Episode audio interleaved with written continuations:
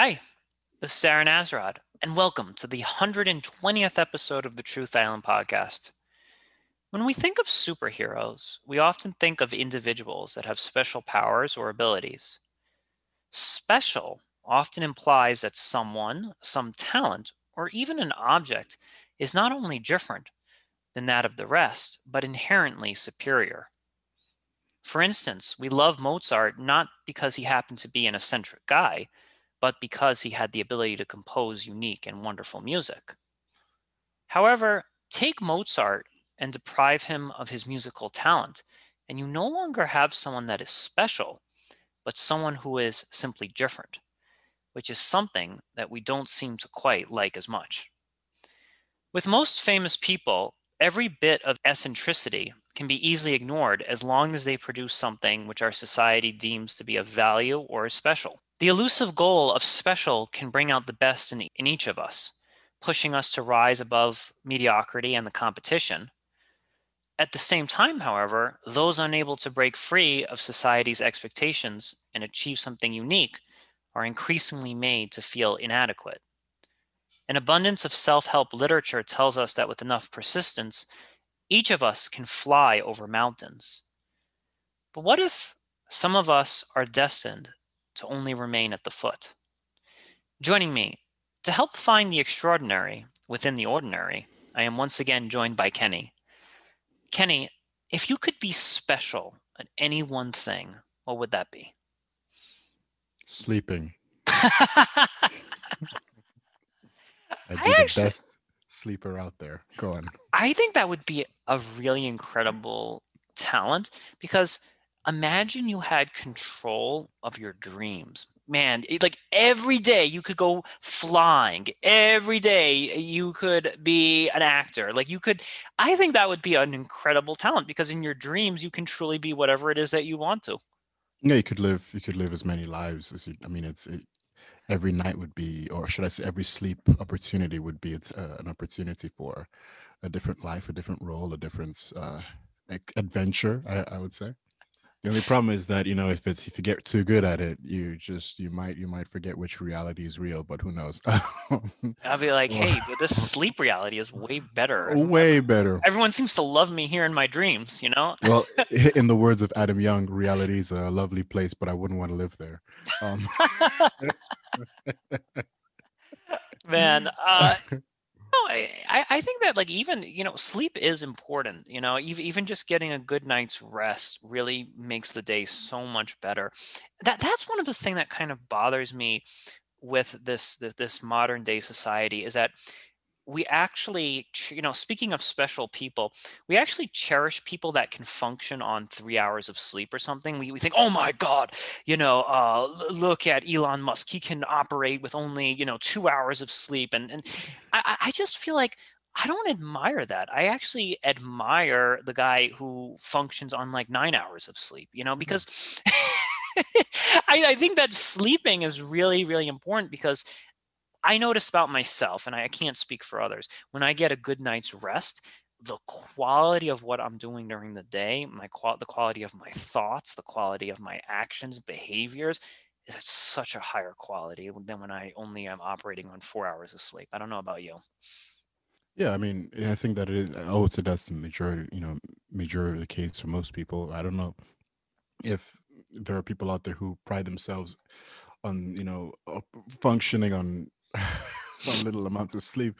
Well, I, I, wouldn't I wouldn't doubt that it's possible that you know such anomalies would exist because I mean we've seen we've seen all kinds of things in this world in the sense of you know chemicals chemical imbalances that actually um, some some help people others uh, hinder people um, but for the most part i think that i mean even so going going back to the idea of people who are special well it depends because we do we do have people in this world that kind of just stand out. They and they, they stand out like massively you know um while if if compared to the average human being. I mean we have um um we have physical tests that show that some some kids are stronger than others or some men are stronger than others or some women are stronger than others. We have iq tests that show um the same thing but in the you know um on an intelligence um on an intelligence level. And we have um, um I mean, this this is why the whole school. It's not really why the school system exists, but it is what the school system has become, in the sense that it's just now a system of you know comparing kids to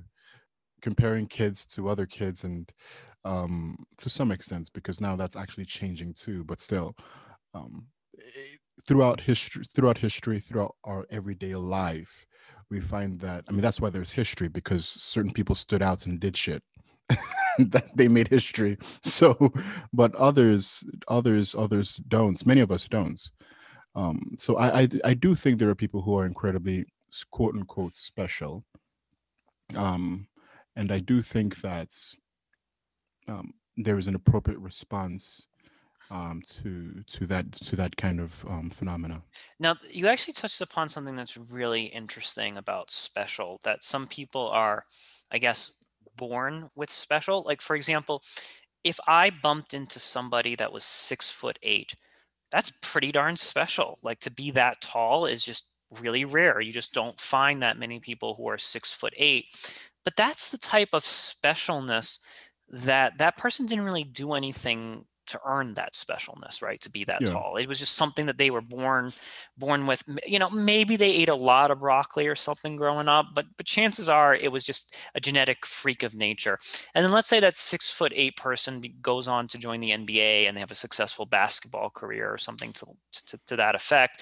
I'm not yeah. saying that that person that person still has to put in the work. You can't just be six foot eight and sit on a bench all day and get good at basketball. You still have to work. But I imagine like just being six foot eight, there's so many basketball coaches that probably see you in high school, see you in college, and are like egging you on to like join the basketball team. Whereas me at five foot eight, they're like, forget you, man. Like, you know, so that specialness that is innate that's born and you know we could make the the argument like some some like there are kids kenny that i read about that can solve like complicated math problems at three, four, five years old. And I'm like, was that just one hell of a diligent five year old? Or does that five year old perhaps um, have some innate specialness that, that, that they were born with? And I think that's fantastic. I, I listen. I think God creates people with all sorts of talents for a reason, and some people are blessed, some people are mediocre and average, and then other people have uh, things that they have to overcome throughout their life. And I think all of that is fine. I do see that problem though, where somebody then turns around and says, Hey, Aaron, you know that with enough persistence, you could too be in the NBA, or you too could be the next blah, blah, blah. And I'm like, okay, yeah, no, persistence is important, but at what level do we sit you know at what level are we honest with ourselves and say maybe i just don't have that innate in advantage that it takes to like to be special. And you know we don't want to give up to you don't want to be a quitter and not try anything and just lay in bed all day. But on the other hand i, I think that this can lead to a lot of stress and a lot of anguish if regular mediocre folk are constantly trying to aim to be special when they when they really can't I no whoa, I think that makes I think that makes a lot of sense. Um so the the whole idea that, you know, I mean I, I believe so I believe in I believe there are special people, like I said earlier, but the whole idea that anybody can be special is bollocks. Mm. Because that's just not true. Now there are there there are cases where, you know, people who work really hard attain great things because of their effort, their hard work and there are others who work really hard and don't attain don't attain it at all. Um so no I, I don't think that anybody i don't think that anybody and everybody can be special or anybody and everybody can attain their you know their wildest dreams or be be the next elon musk or be the next you know uh wh- whoever whoever it is. Um i think that because but here's the thing is that that's what that's why you know the uh, the the self-help guru is very is often very successful is because because people really want to be special. Yes people want to people want to be special. We have this innate desire to be special to stand out from the crowd to be unique to be and not just to be unique we want to be better than everybody else and often we want to see other people fail. And the self-help teacher is is is is the is the fan that flames that fans the flame. He says you can do it. It's possible. You can be whatever you want to be, and so forth. They become successful. Then they say, "Well, look at me." Well, yeah. Well, you know, you're you're you're selling me crack, basically. So yeah, you're going to make a lot of money. it, it is. It's intellectual crack. It's it. It's the most. If you if you get into this, if you get into self help stuff, you'd be surprised how how easily addictive it is. You you can't just pick up one self help book and you know just kind of walk away from it. You keep going for the next one and the next one and the next one. I mean, there's some poor schmuck with a whole library filled with Tony Robinsons. Um, I love man, I love that. I, you know, man, you know, it's it's funny. We haven't spoken in a while, but I feel like our brain has been in the same exact place for these past few months. Like we are like we have there's some kind of telepathy going on over here because I, I was thinking the same exact thing, and I think where the the, the self help you know turns into crack is that first off, it's really shoving desire down your throat like there's no tomorrow and you know, when I was younger, I struggled with this idea of desire because in Buddhism, desire is a bad thing and you know then i got a little bit older and i said all right well I, I you know let me just not desire stupid material stuff. But now i'm coming full circle and realizing even some of these desires to be famous or to be well known or to be recognized even those desires are like highly dangerous.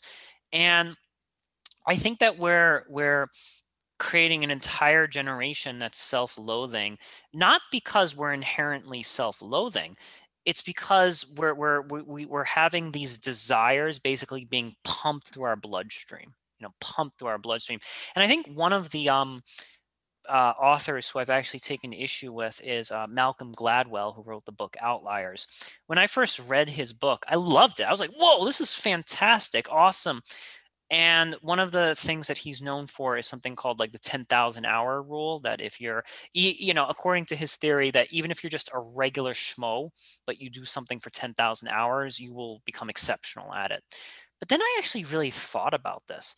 And I've known a lot of teachers, accountants, I, have known a lot of people you know, if you actually do the math, 10,000 hours is roughly a decade of doing something. So, in other words, if you do something for 10 years, you will, according to the 10,000 hour rule, you will become exceptional at it. I know a lot of teachers and I know a lot of people who have been doing things for 20 years and they still aren't that good and they still kind of suck at it. And I'm like, that, you know, like how does how does that make somebody feel where they put in the 10,000 hours and they're still you know mediocre at, at, doing something and I, I think that the only reason that they hate themselves is not not because they actually hate themselves but because they're being their bloodstream is being pumped with that desire to, to feel special or to be unique when this whole 10,000 hours thing you know started going around I, I first of all, I'm just naturally very cynical towards things like that. But it doesn't necessarily mean that it's not the case, because it's just it's simply saying the same thing we've been hearing for ages, ever since we were kids. It's just in a different way. Practice makes perfect. Mm-hmm. The more you practice, the better you get. It's sim- It's just that simple. So, and I think that's true. Now, there is a problem having people focus more on the outcome on the on the 10,000 10,000 hours outcome. Now I haven't, I haven't read the book. I don't know exactly, you know, how he leans this book, um, where he leans this book and how it's supposed to affect the reader.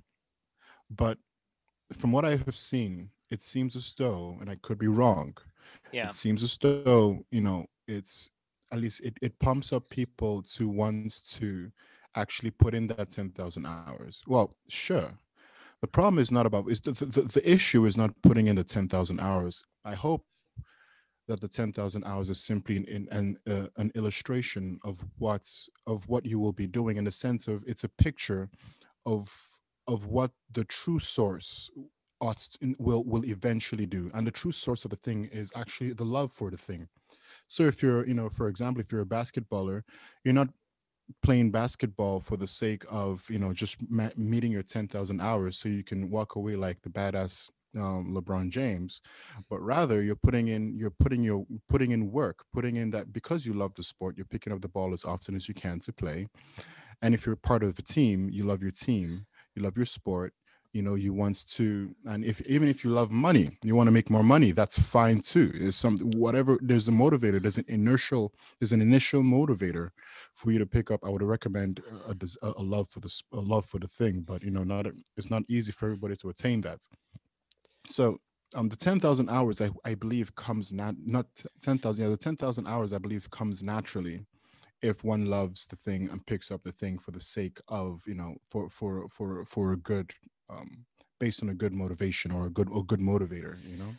Yes yes and i i think that something else that's kind of missing in this conversation is do you enjoy those 10,000 hours? And this is kind of where i think the self-help industry becomes a bit exploitative because they basically say, well, of course you're going to hate the first 10 hours. Of course you're going to hate the first 100 hours, but then it gets better with time. You're going to eventually once you reach, you know, your 3000 hours, then all of a sudden you'll start enjoying it a bit more or something like that. Whereas I've actually found it to be kind of the opposite. Now you might start something and suck at it at first, but even if you suck at something, you could still suck at something, but still kind of enjoy it at the same time. Like you might, um, you know, be starting your basketball career and you're really not that good, but you enjoyed that first hour of practice. You enjoyed that first hour of doing whatever. That's something that I think is really missing from all of this because I'm fine with people putting in 10,000 hours. But if you're not enjoying yourself, like if you don't feel, even if you failed completely and bombed at whatever it is that you were doing, did you enjoy bombing? Did you enjoy that failure? Did the time go by really quickly? And that's something that never gets discussed with this 10,000 hours. It's just like you just, eh, it's made to seem like it's just this invisible barrier. Once you break through the barrier, then you'll come out on top. But I know people who have gone above and beyond that threshold and they're still, they're, they're still one, not happy. And two, they still may not have achieved mastery because innately that was not what they were meant to do.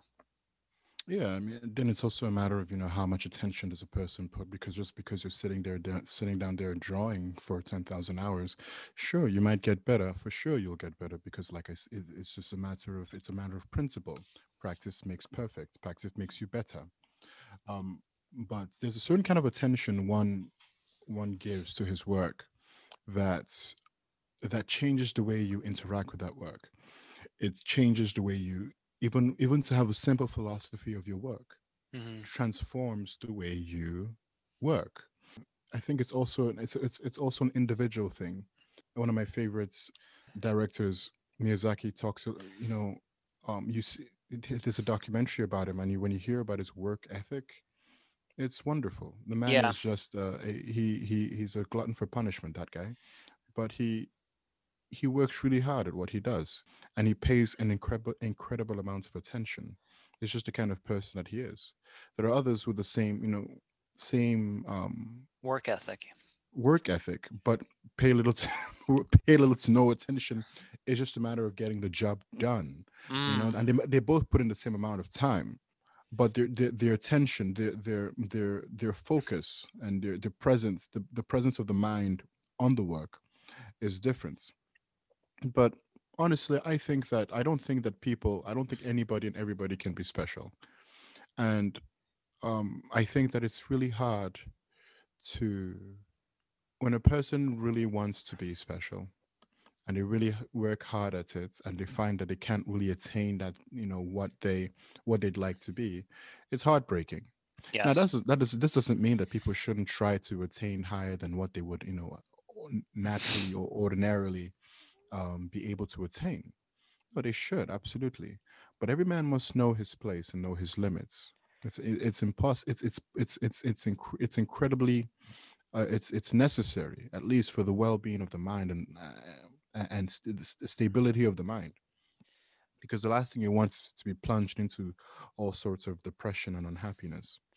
And um, I think it's important for people to learn how to be thankful for where they, where they where they are and what they have, um, and to be also even thankful for those who are greater than them in the sense of there and this may sound elitist he's an elitist. Well shut up. No it's it's it's just a common way of life in the sense of there are those who are going to be, do far better than you are.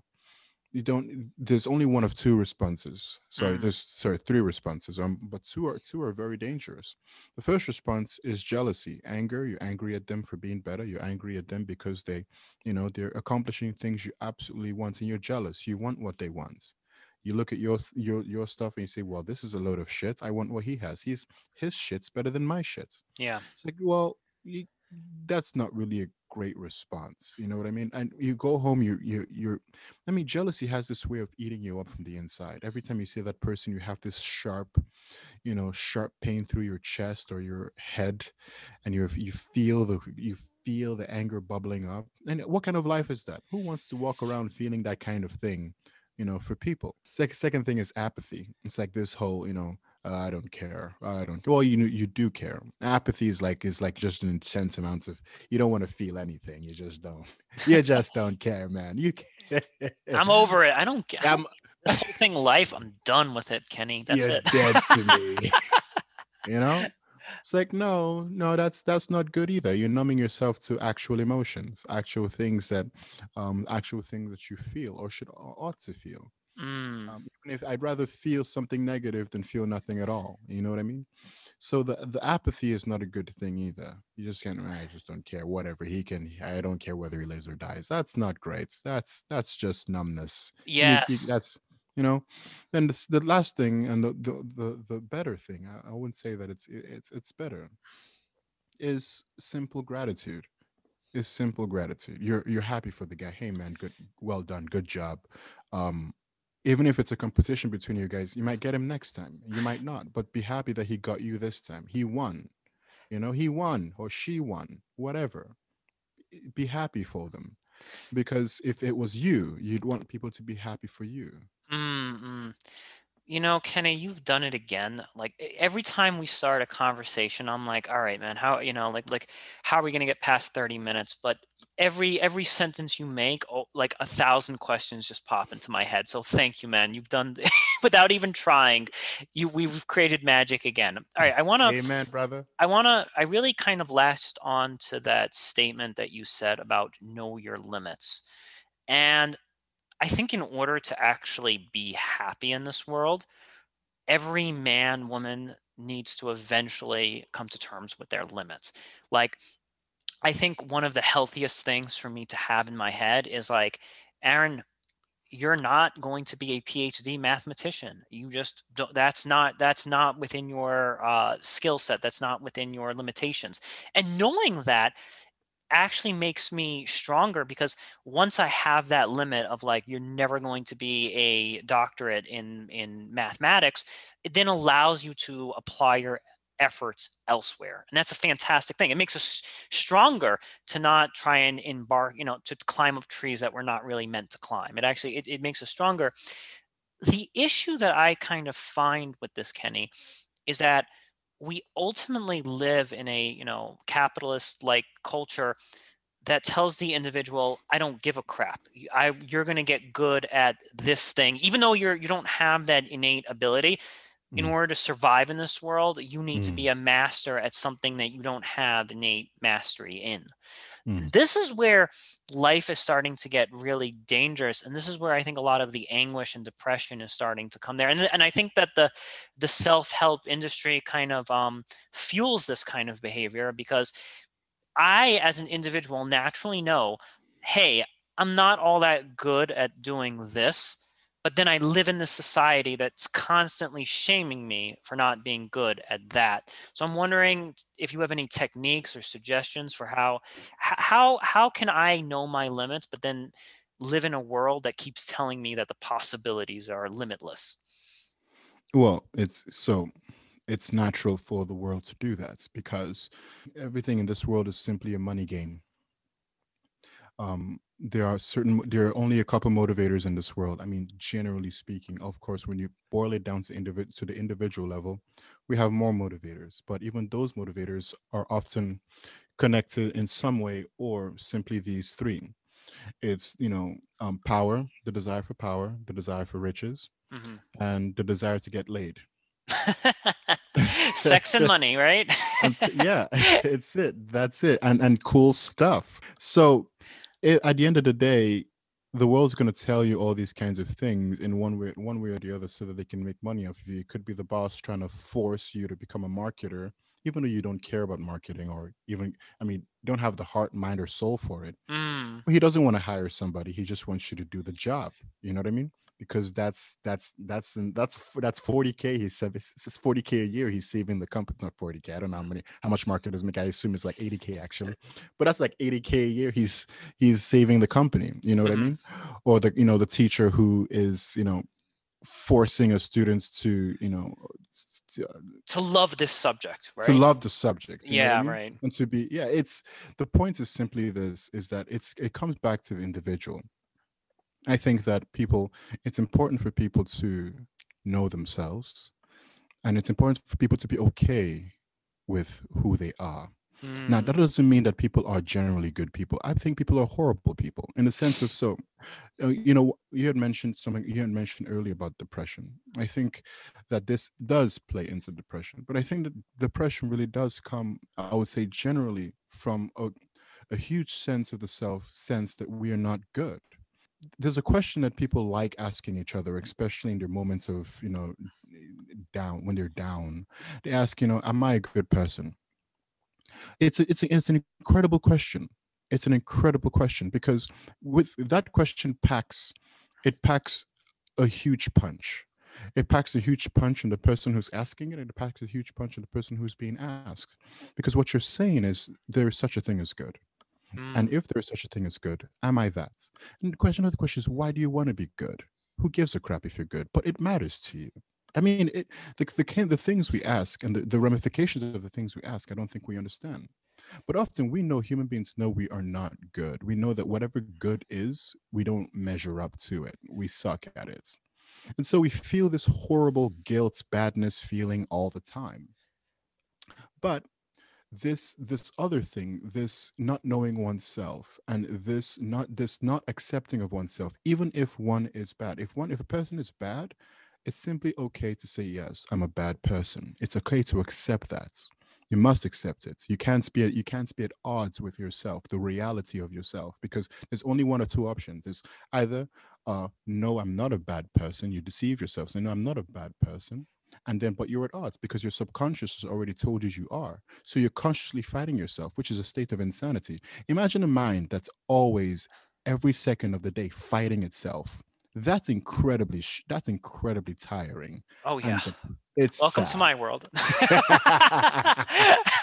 you know and, and and then so the other option is to accept the fact that you are what whatever it is you are either good or bad based on your own truthful assessments and accept it. Make make come to terms with it. Because it's better to accept what you are than to pretend to be what you're not even if what you're pretending to be is better than what you are.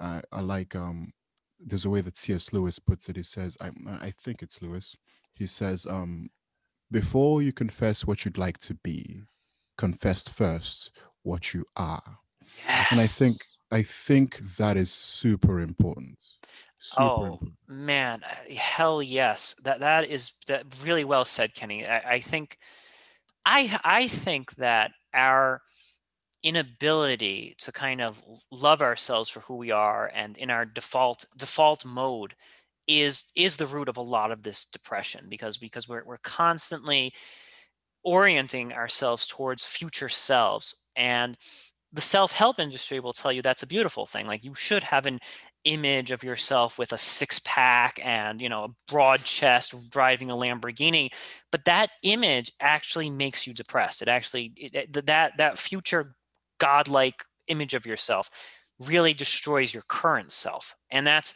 you're basically destroying the entire present uh, pursuing a fantasy that will probably never be and that that's just a Yeah. completely unhappy way to live one's life there's also something else that you said and it's funny it made me think of an internet meme and typically i don't derive wisdom from internet memes but this one in particular is pretty good and and yeah it's a um, it's a meme of an old man and a young man and the the young man goes to the old man and says what should I do with my life? What should I do for a living? And the old man turns to him and says, Try being a good person. There's a lot of vacancy for that position.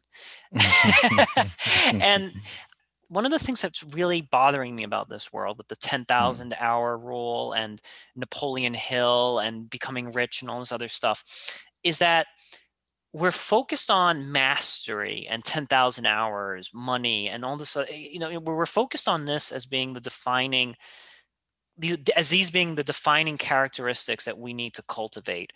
Mm. Whereas being yourself and being a good person is not. Like no one ever talks about 10,000 hours of goodness or 10,000 hours of listening or 10,000 hours of helping people. So that that's also something that's completely uh, robbed of the conversation. It's always about some kind of self mastery, but not self mastery to help other people, but self mastery to bring you fame and fortune.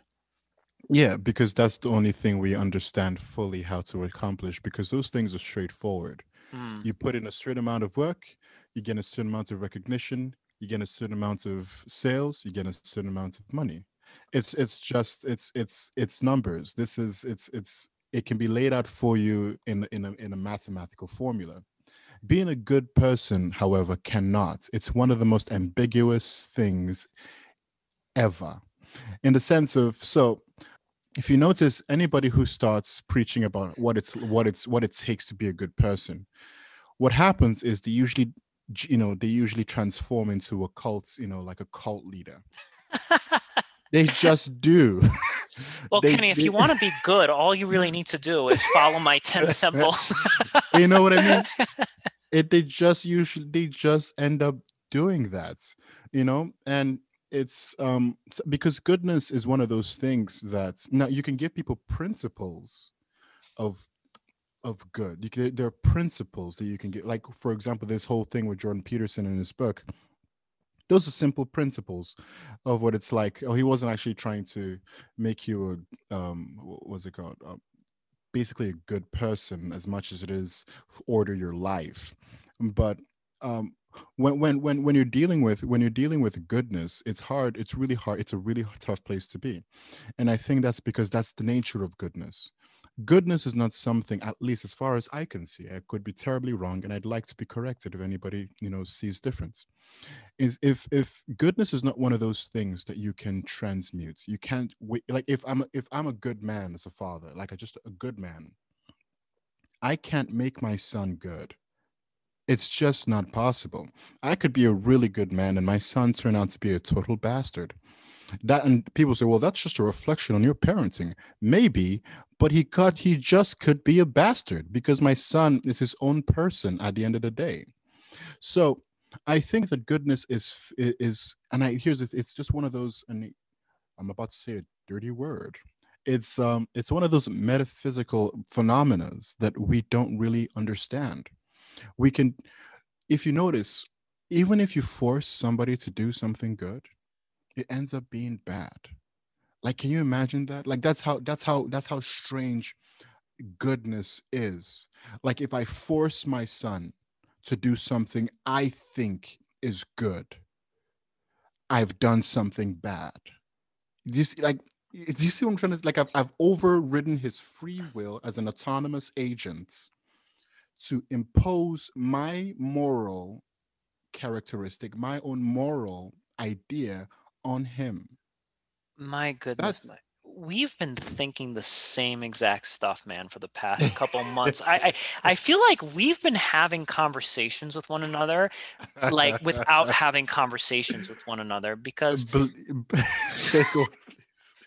no, because what you're saying is is exactly like I've been reading a lot of or listening to a lot of uh, Taoist lectures, you know, um, about this very idea. And according to Lao Tzu, one of the chief causes of of like distress in our world is when man artificially tries to control nature and I, I heard that when I was much younger. Like I learned, I, I read um, his book when I was like maybe 24, and I was like, all right, I get it. You know, you want us to just live in the woods and you know live in cabins and you know get our water from the river, but it's actually more than that because when we think of nature, it's not just like trees and stuff.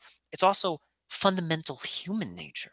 So if you have a son that fundamentally has a nature that leans towards something bad, there can actually be some greater harm that's caused by trying to impose your goodness upon that child or to impose any sort of value on that child that is not inherent to who they are because that creates an unnatural conflict. Like that that child was born with a particular nature and sometimes you try and temper that nature or control it and may, maybe there is a way to, to kind of guide that nature but to kind of suppress it or control that nature is actually what leads to a lot of harm in this universe. Absolutely i mean that's why if you hear that there's an old saying or an old stereotype that pastors children end up becoming incredible incredibly wild and it's because they usually grow up in those kinds of environments environments that are so controlling because what i mean no pastor wants to be seen as the man who can quote unquote control or tame his children. And so he becomes incredibly forceful and manipulative and you know trying to mold this this um this ball of potential into his own spitting image. And what happens is the mold becomes so you know so rebellious against um, against everything that the father uh, uh, stands for and so that's one of the dangers is that any mind any mind that is you know that is being manipulated to be good or to do good ends up totally and i mean totally rejecting things that are good because the, the good things remind them too much of their oppressor. The good things remind them too much of their oppression. And so they so it's one of those things like you know um your father every time you walked past past a certain homeless man your father would force you to give your part of your lunch money to him. It's like okay he would do the same he would have he did this for years. And finally you know when you got your own chance you got get out of the house got went to college and you saw you know you saw a homeless person you were just filled with such disgust because it was and the, the, the disgust was actually channeled to your father and what he did to you, though you don't you don't even know how to, you didn't even know how to articulate it. But every time you see a homeless, man, you feel that that and that antipathy, that dislike, that that dissonance inside that makes you even frown at them, let alone give them a damn thing. You know? So I think it can be dangerous in the sense that we we actually train people to despise what is good you know, I, one thing that I was just thinking about, like the father who trains the son to, to like give to the homeless. What if the father just gave to the homeless but didn't tell the son to do that? Like imagine you have a father who just gives to the homeless and doesn't doesn't doesn't say, well, you ought to do this as well. Because I think the dangerous word is you ought to or look what i'm doing. Whereas it's like if you really want people to follow in what it is that you're doing just do it and do it silently and don't impose that upon others. And if you silently do it okay some people will look at it and be like yeah i, I kind of like that and others will be like mm, that's not really for me. Eh, but i think if you have any chance of catching any of these bees with honey it's going to be through just silently doing something and letting it rub off onto other people. But the moment you do something and then say, shouldn't we all do this? Shouldn't we all recycle? That's when you become the annoying guy that that people run away from or people uh, yeah. want to contradict your nature. Like they because you're imposing you're imposing your order onto their nature, then their yeah. nature rebels against you. No, I so what you just said was absolutely brilliant. I think it's true. I think it's bloody true do the damn thing yourself. You know I mean? That's if the father who reaches into his own pockets, regardless of his son, this is something, hopefully, this is something he does whether his son is there or not. He doesn't care because it's just a part of his nature. He reaches into his own pocket and gives it to the man and moves on with the son. The son has learned something. He's picked up something. And if he doesn't then eventually, because of the father's natural repetition of the of of the, of, of that action, the son is going to pick something up. And someday he might even ask him, Why do you do that? Because he's interested. He wants to understand something. His brain has thought about it and he has questions about the matter. This is why I, why I don't believe in movements. I don't believe that movements can change the world. I believe individuals on a very individual level can change the world and change their environments. All says um, there's a there's a book i believe i think maybe it's a chapter in a book i think it's a book though it says um all life all life is meeting meeting and in a sense of life is life is summed up in the interactions we have with the individuals we meet. And this is how this is how we change lives in the world.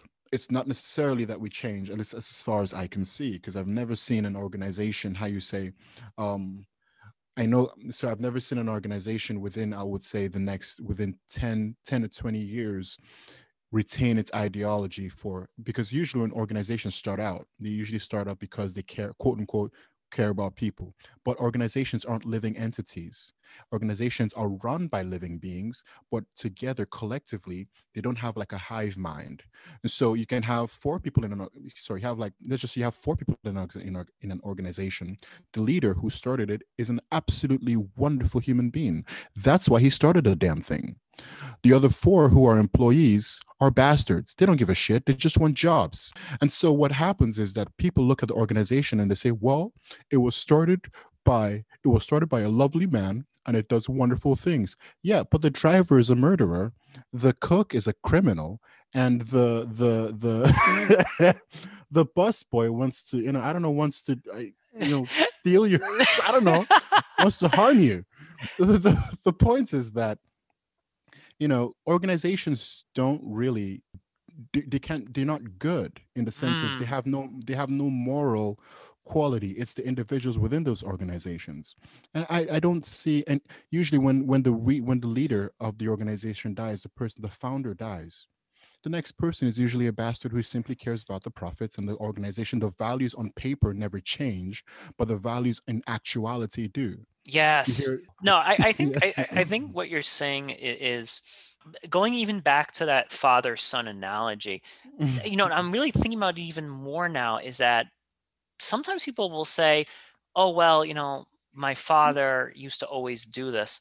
They'll never say, "My father told me I had to do this." You know, and that's yeah. the same the, the same kind of relationships that we have with organizations. That if if that founder just did something. If they if they just did something and then people took a shining to it or liked it there's something beautiful and there's something really benevolent and, and something wondrous that we can just observe and take from that. Yeah. But i think the second that that founder turns around and has subordinates and then those subordinates start telling other people how they ought to live their life this is where the danger kind of comes in because what happens is that you have competing goals because the founder's goal was just to do this really nice thing like oh i just volunteer my saturdays and give coats to the homeless or something like that. But mm. now the organization is obsessed with power and getting as many people as humanly possible to give their coats to the homeless and so forth. And you're like well oh it's, it's isn't that a beautiful thing? And i'm like not necessarily because it depends on how you're getting people to do that thing are yeah. you are you are you just giving coats to the homeless and leading by example and then organically people are like hey i kind of like what that guy's doing or are you pressuring people are you making yeah. them feel guilty right like oh, guilt yeah. guilt is one of those things that i think that the self-help industry and many organizations kind of feed upon is that either like oh well if you're not growing this organic garden in your backyard, you're really a bad person. You know, and that's that, that that's that's where it gets dangerous. It's like if you want to grow an organic garden in your backyard, God bless you. But the moment you turn around and be like, you you don't have Kenny, you don't have an organic garden in your back backyard? Well, yeah. Why not?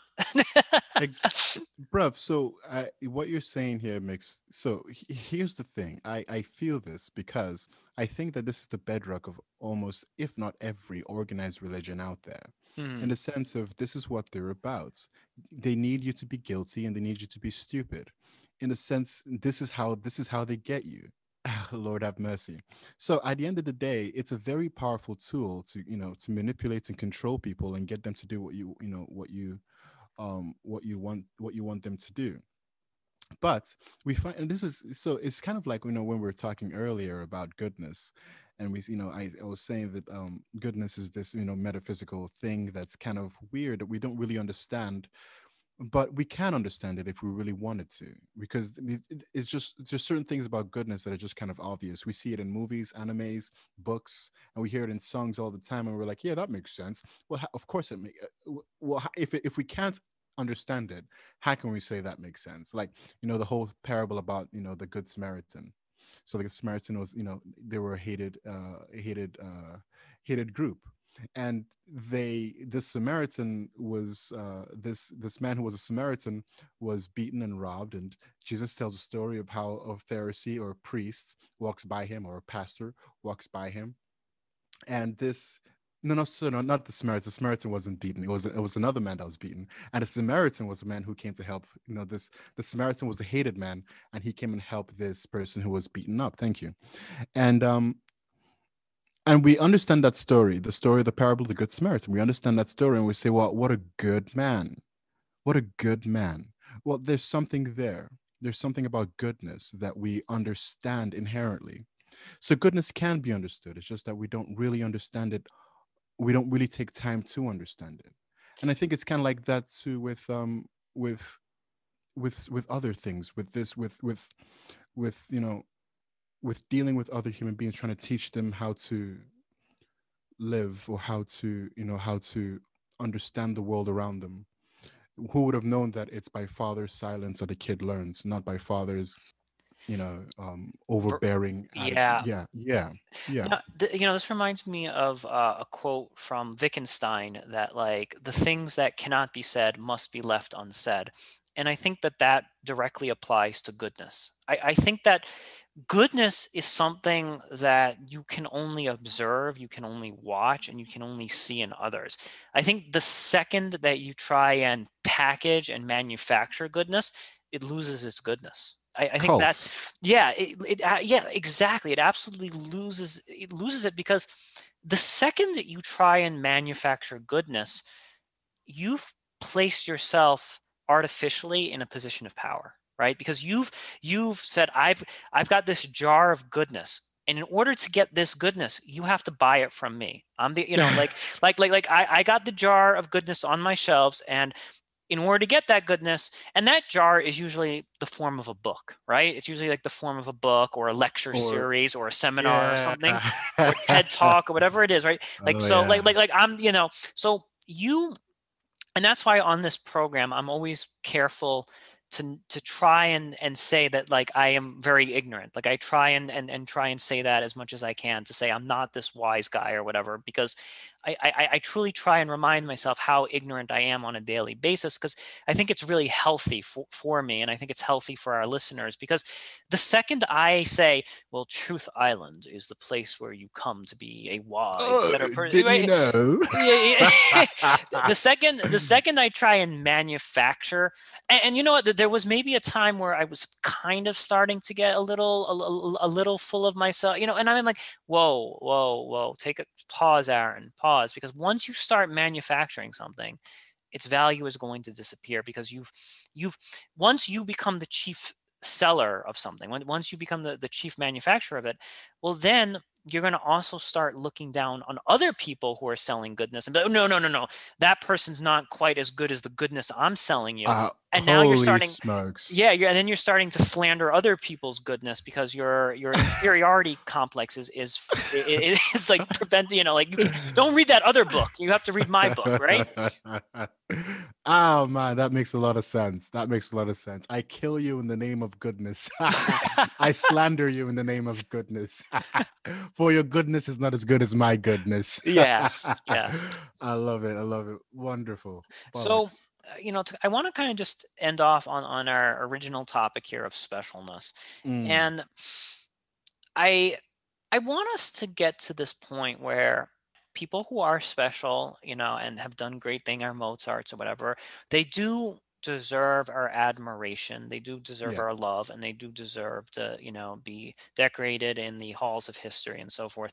Yeah. However, I think that we we need to start and see like i'm already becoming preachy again which is dangerous but I, I, think as individuals yeah rejecting re- rejecting this idea that we need to be special or that there's something wrong with us, even if we're just living mediocre lives, I think we're going to be a lot happier. And I think we're going to we're not going to one strain ourselves doing 10,000 hours of stuff that we really just don't care to do. And yeah. secondly, we're not going to superimpose our will because a part of being special is also superimposing your accomplishments onto others, like getting on your Facebook, getting on your social media. Check this out. Check out this new mm. song that I made, and like boom, boom, boom, boom, boom, boom, like mm. like firing these things like missiles. Like you're you're you're firing off your specialness like like missiles into the air, and and and you know I, I think that we'll be a lot better if we're just quietly doing what it is that we're doing and and sort of loving and relishing in the fact that maybe the maybe it's not for the world to enjoy it's for you to enjoy. Oh bollocks i think you're absolutely right i i think that makes sense. Um there's a there's a poem by cs lewis that talks about something like this it's called um in praise of solid folk where he he talks about those people who are not particularly quote unquote special, but just how wonderful their lives are and how and how happy they are and how happy they could be. Mm-hmm. You know? Um so I, I think I think I think you're abs- absolutely right. I, I, need to catch up on my C.S. Lewis. I think i am hearing a lot of his name as of late, so I'm gonna definitely dive into dive into him. Uh, Kenny, thank you for coming back. And I, I, I think this break helped us. I think I think I feel that energy right back. So thank you again, my friend. You too, Aaron. Thanks for having me. This concludes the 120th episode of the Truth Island podcast. I'm Aaron Azrod.